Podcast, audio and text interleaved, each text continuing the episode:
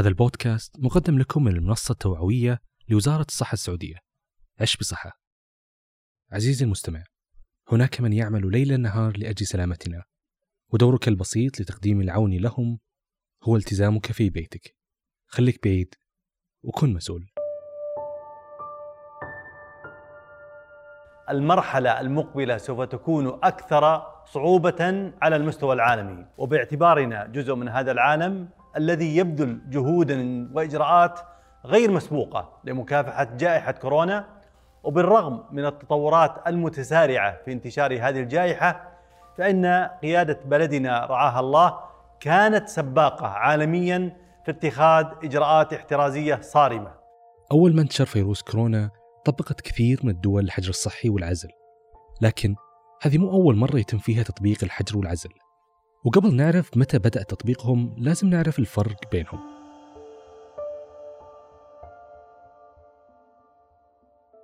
الحجر الصحي هو تقييد الشخص عن الاحتكاك بالآخرين ويستهدف فيه الأشخاص اللي تعرضوا لحالة مؤكدة أو اللي عندهم عوامل خطورة بالإصابة. مثل القدوم من أماكن أو مناطق أو حتى دول انتشرت فيها العدوى. طبعا هذه الفئة لم تظهر عليهم أعراض. يتم حجرهم بغرفة لوحدهم في الفندق أو البيت للإجراءات الاحترازية. لهم أدواتهم الخاصة وغالبا تستخدم لمرة واحدة. هم يكونون بغرفة منفصلة ولا يخلطون أحد أبدا. وهذا اللي صار لكثير من الناس اللي رجعوا من السفر. هذا كان الحجر.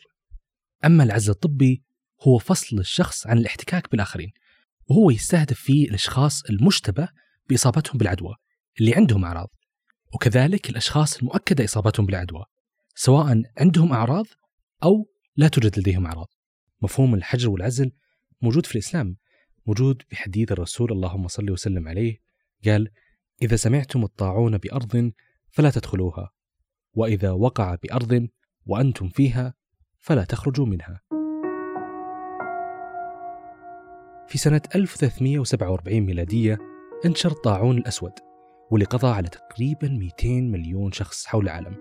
في ذاك الوقت الناس ما كانوا يدركون علميا إيش يعني عدوى لكن كانوا يعرفون أن العدوى تنتقل لو اقترب أي شخص من المصاب.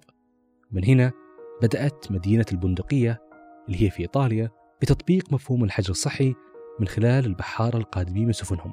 فكانوا يمنعونهم يدخلون البندقية لمدة 30 يوم كإجراء احترازي حتى يتأكدوا من سلامتهم وعدم إصابتهم بالطاعون.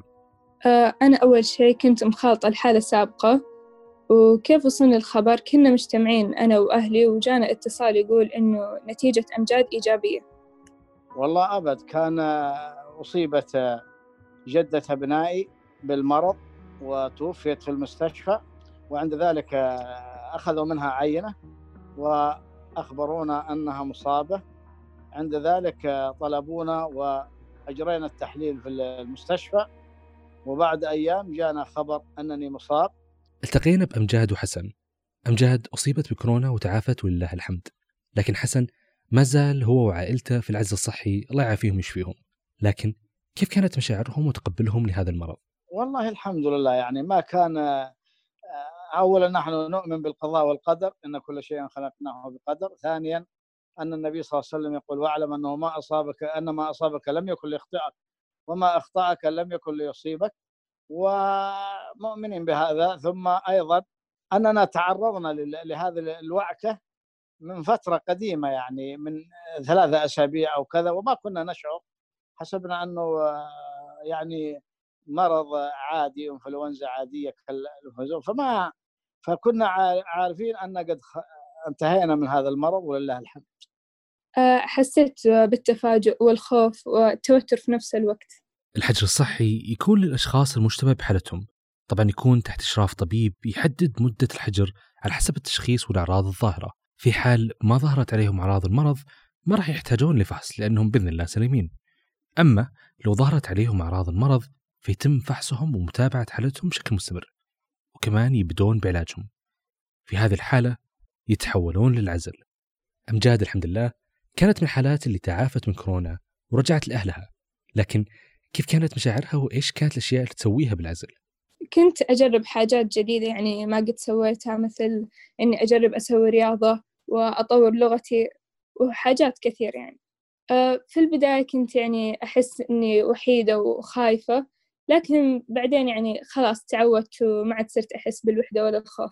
فقدت أهلي.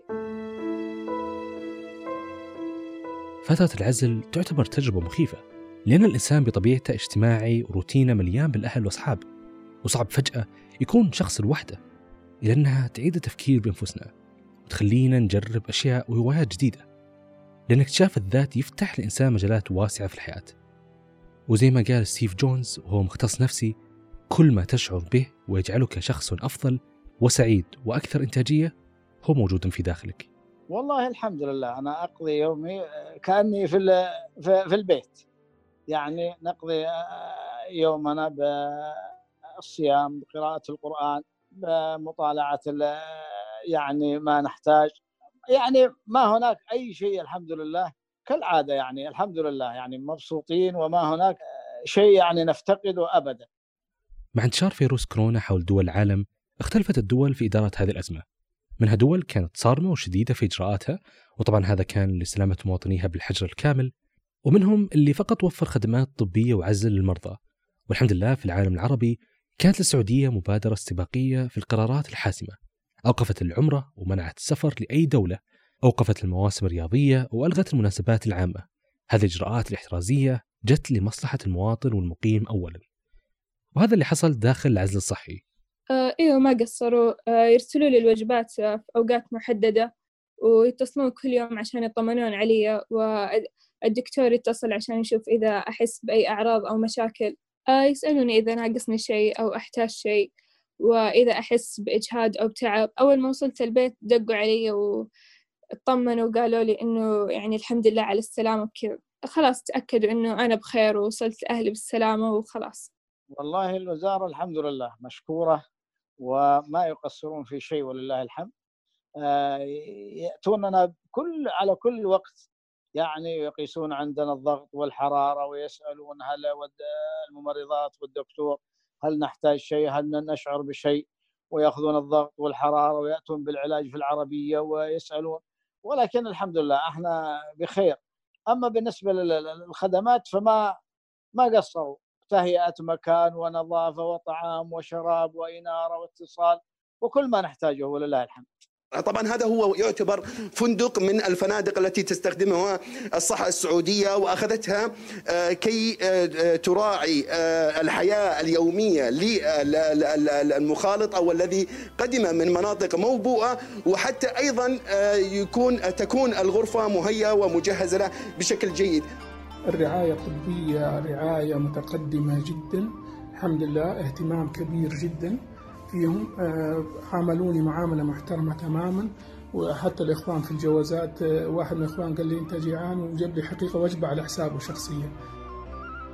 في السعودية الإنسان قبل المال كلها في سبيل إنقاذ أرواح المواطنين والمقيمين بلا استثناء. قرارات وجهود الكوادر الصحية والأمنية كلها لأجل سلامتنا. وبإذن الله هذه الأزمة مجرد وقت وتمضي. اطمئنوا أنتم في المملكة العربية السعودية تحت ظل قيادة وضعت صحة الإنسان أولا. ختاما في حال شعرت بأي أعراض أو كنت شاك أنه ممكن أنت تحمل أعراض فيروس كورونا أو حاب تطمن ننصحك باستخدام تطبيق موعد. حتى تتأكد وتطمن. راح نحط رابطة في الأسفل في قسم الوصف. ألزم بيتك. واسمعنا في بودكاست خلك بعيد كونوا بخير.